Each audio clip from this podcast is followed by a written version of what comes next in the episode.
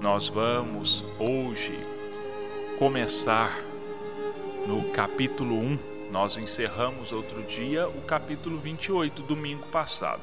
Mas agora nós vamos, é, nós estávamos comentando apenas os tópicos de cada capítulo. Não, agora nós vamos comentar os capítulos na íntegra. A cada domingo nós vamos fazer um determinado trecho, um determinado subtítulo e assim sucessivamente.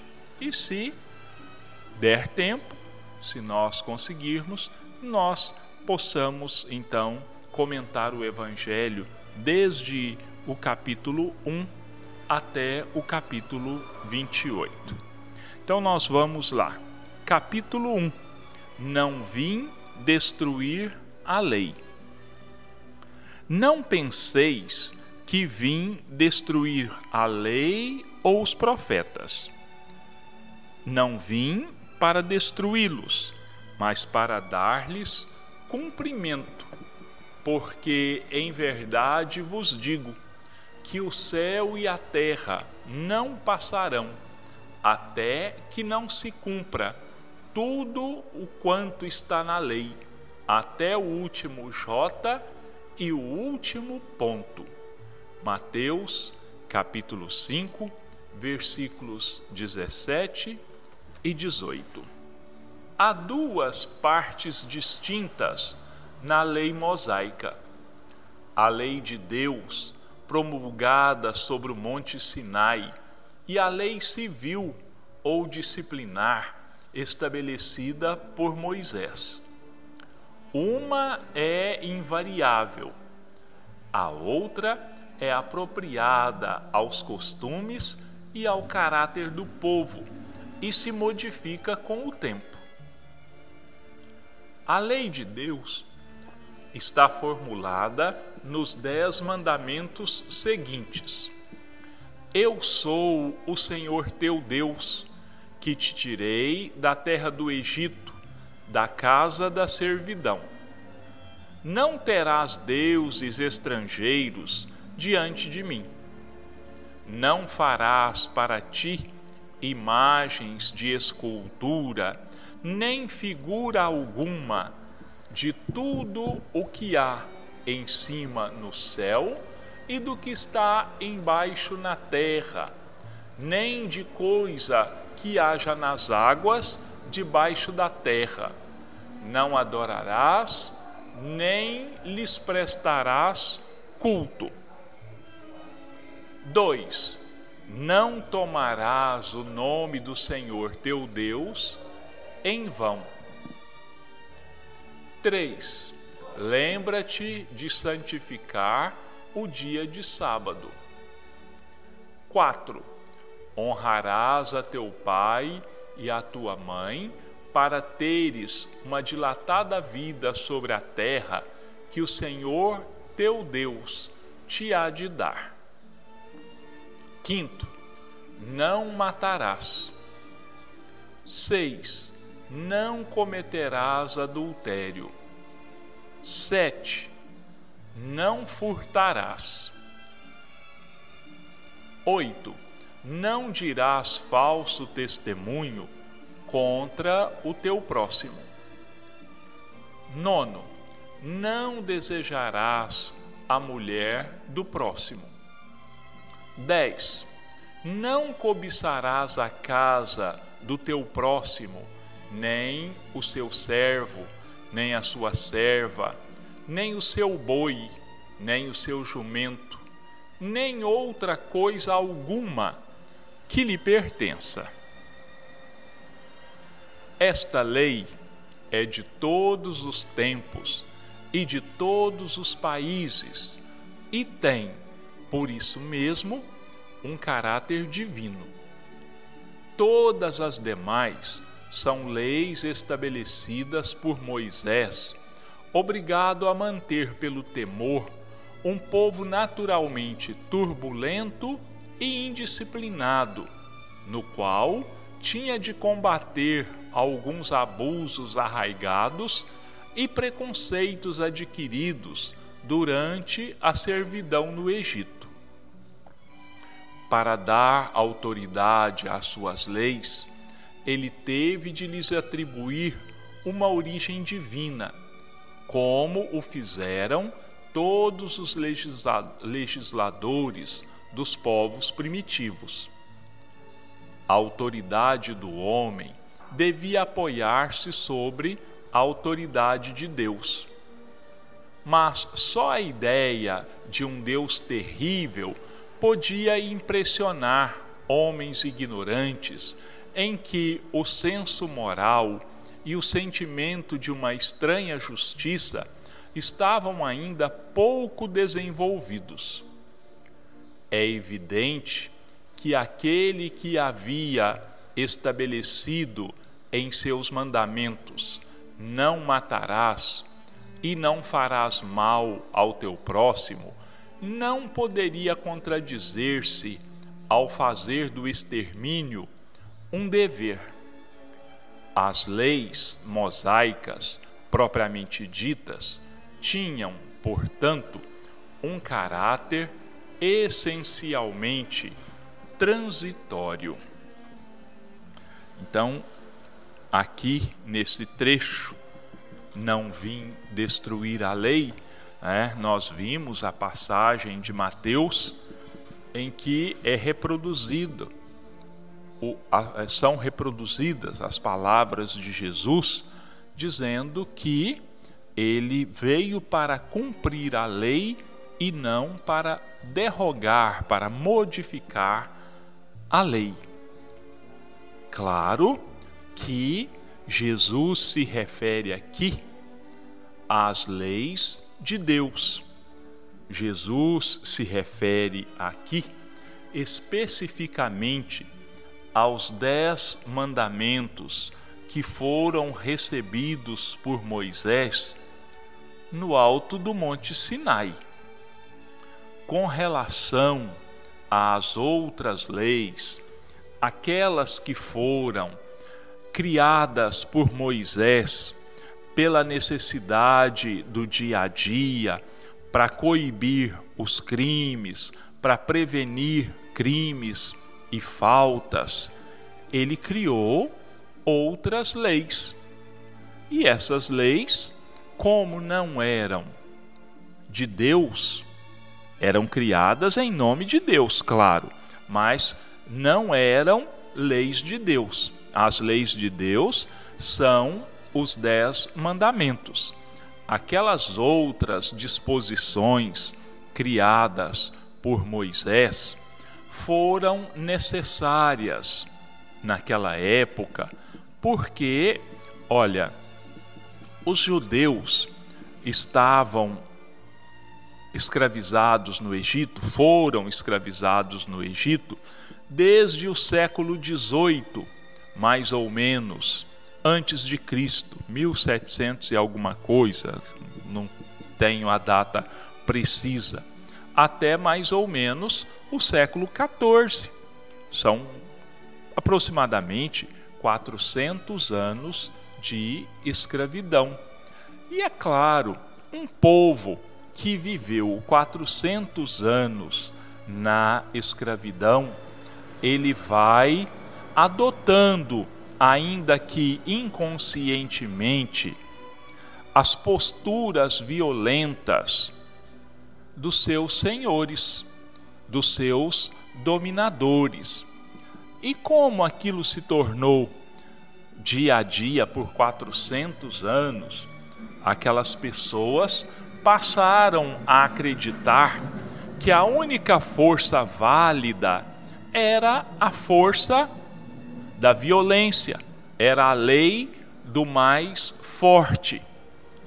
E quando Moisés os tirou do Egito, né? A história, o Êxodo nos conta que eles passaram 40 anos vagando pelo deserto. Algumas pessoas dizem assim: mas como passaram 40 anos no deserto se ali Israel, olhando-se no mapa, é tão perto? é tão próximo. Era no máximo alguns meses de deslocamento. Mas o Moisés sabia que aquelas pessoas antes escravizadas no Egito tinham ideias muito fortes da violência, dos preconceitos, da idolatria que haviam aprendido no Egito. E ele sabia que se ele levasse essas pessoas diretamente para a terra prometida, para Canaã, se eles fossem devolvidos a Canaã, que esse tipo de coisas, esse, essa superstição, esses preconceitos, essa idolatria, iam continuar prevalecendo, continuar existindo. Então, sabiamente, Moisés se dirige ao deserto. E lá eles ficam vagando de um lugar para outro durante 40 anos. Por que isso? Porque no decorrer desses 40 anos, aquelas pessoas mais velhas foram morrendo, outras foram nascendo e já foram criadas sob novas ideias, já foram sendo criadas sob nova orientação e foram se renovando, geração a geração. É preciso que nós nos lembremos que naquela época a vida humana era muito curta. Girava uma pessoa com 40, 45 anos, era considerada velhíssima. Com 50, 60, então, né, eram é, considerados como graça de Deus terem vivido tantos anos. Então Moisés vai é, ficar com esse povo no deserto para poder ir disciplinando aos poucos essa população, que era de milhares e milhares de pessoas, homens, mulheres, jovens, crianças, velhos. E é, num determinado dia, né, ele sobe ao Monte Sinai e passa lá, me parece que 40 dias, onde ele recebe é, os dez mandamentos.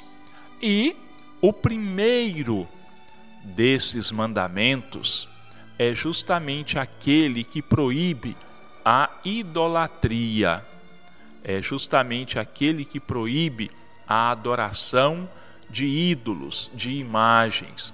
É por isso que os judeus nunca fizeram uma estátua que representasse o seu Deus ou uma pintura qualquer.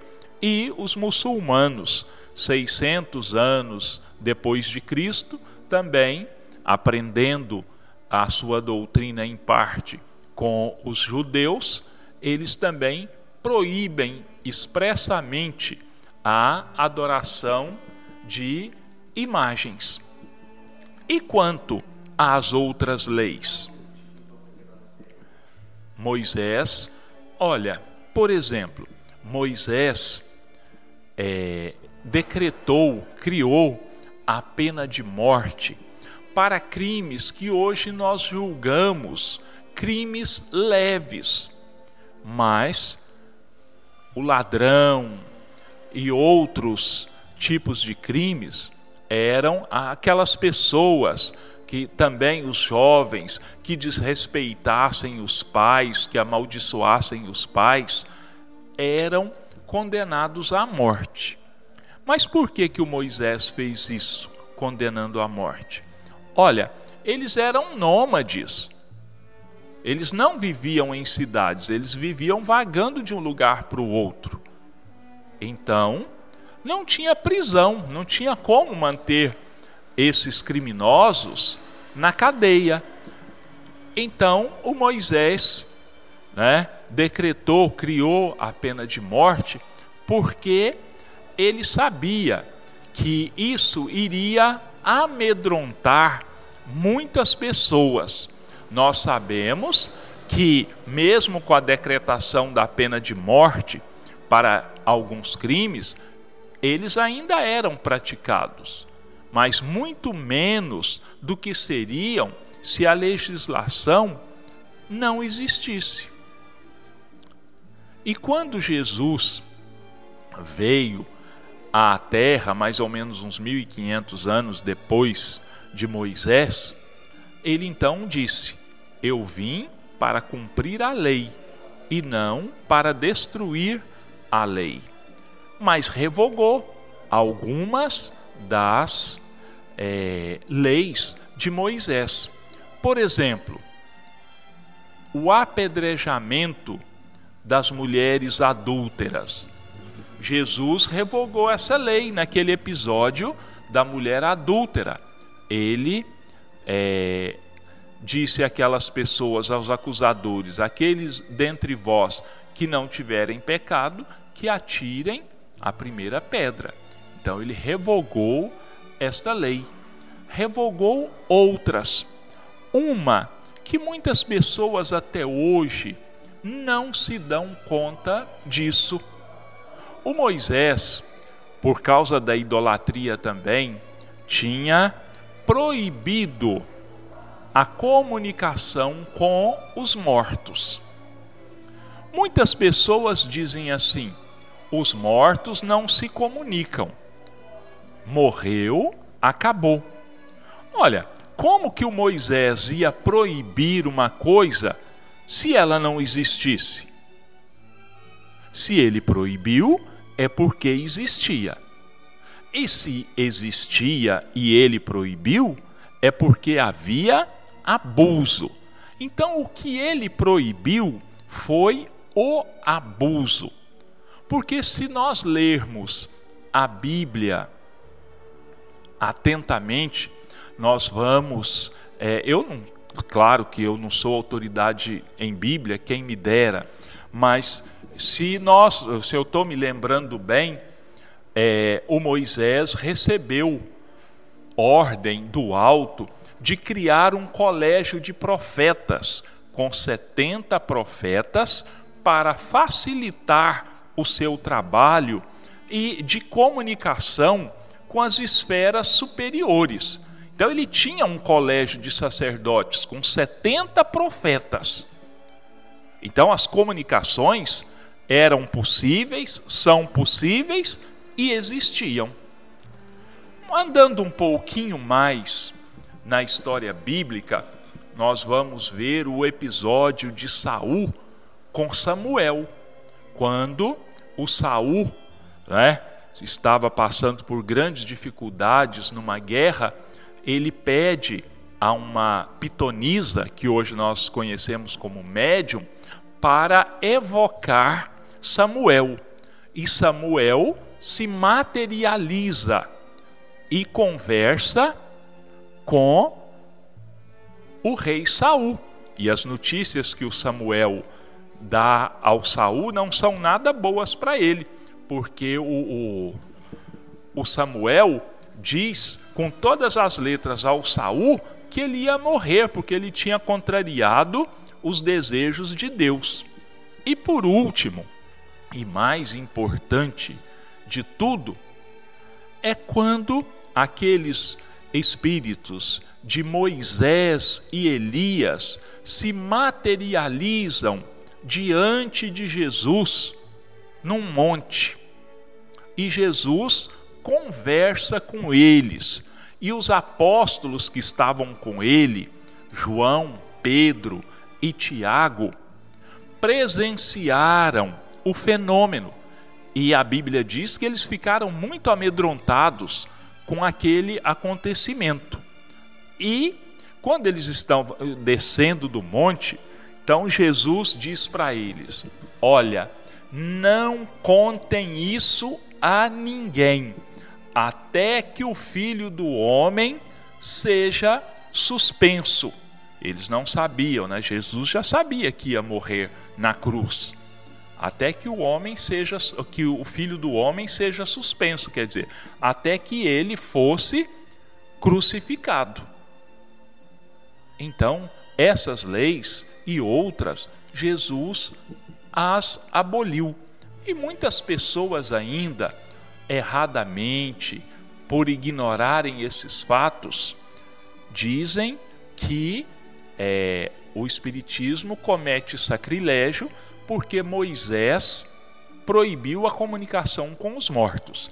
Moisés proibiu, mas Jesus liberou. Quem é maior? Quem tem mais autoridade? Moisés ou Jesus?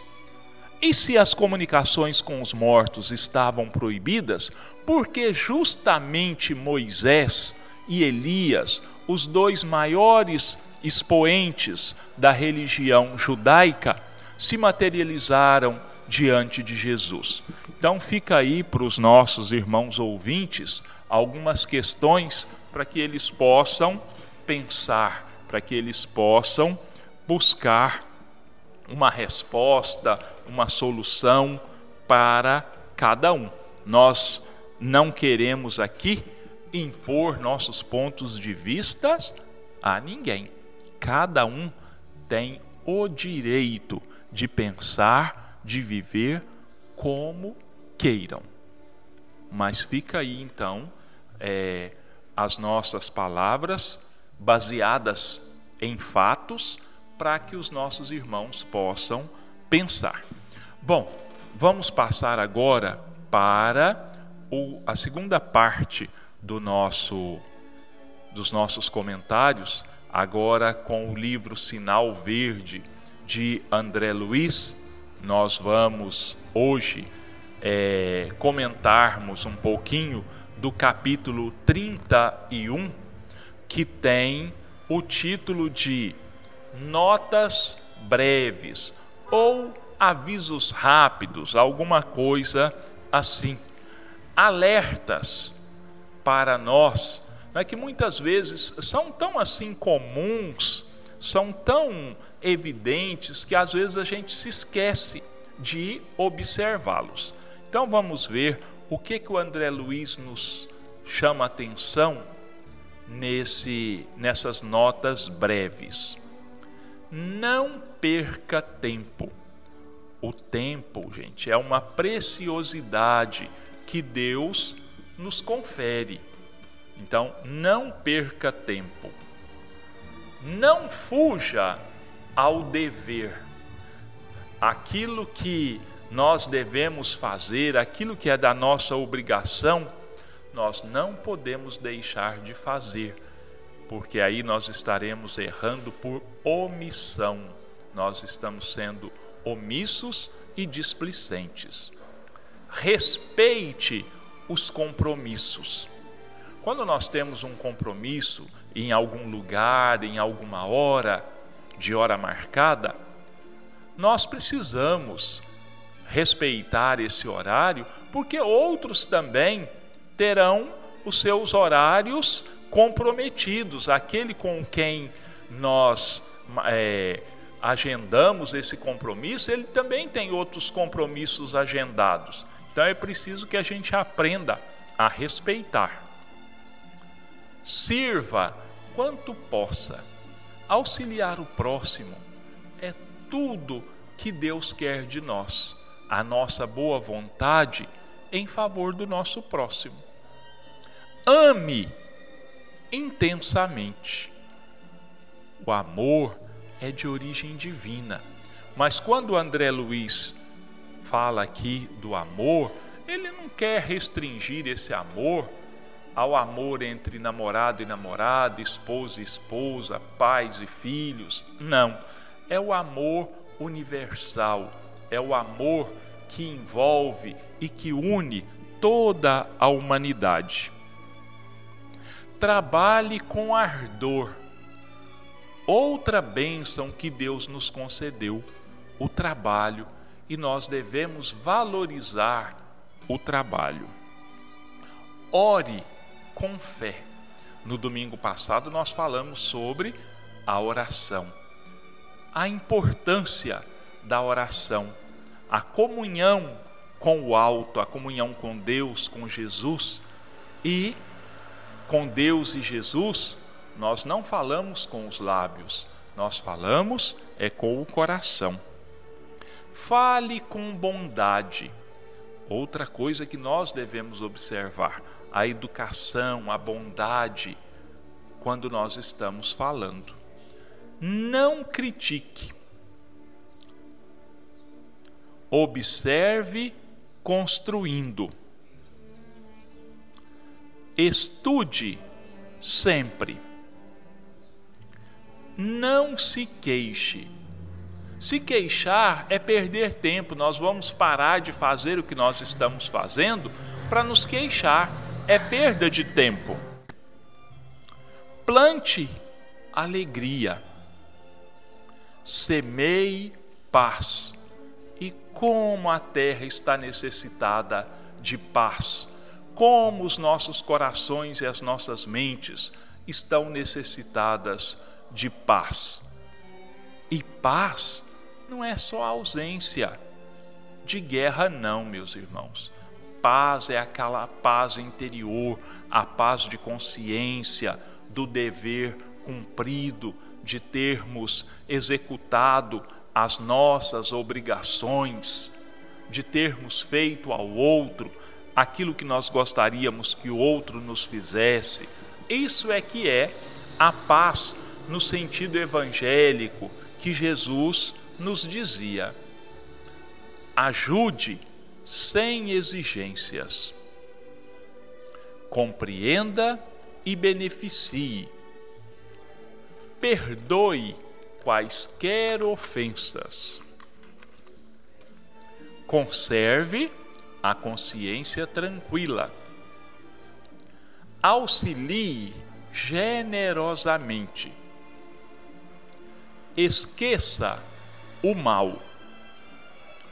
Cultive sinceridade, aceitando-se como é e acolhendo os outros como os outros são, procurando, porém, fazer sempre o melhor ao seu alcance. Então, são é, as orientações de André Luiz para nós, nesse capítulo 31, notas breves.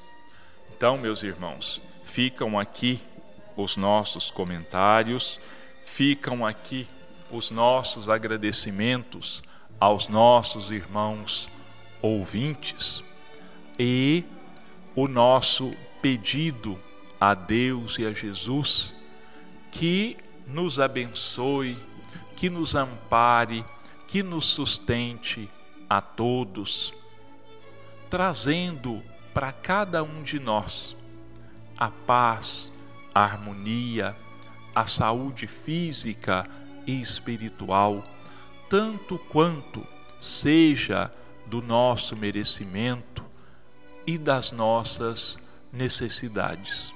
Que nós tenhamos uma semana cheia de luz, uma semana cheia de realizações, de muito trabalho material, de muito trabalho no bem. Então, que Deus e Jesus nos ampare e nos abençoe a todos, hoje, amanhã e para sempre, e que assim seja.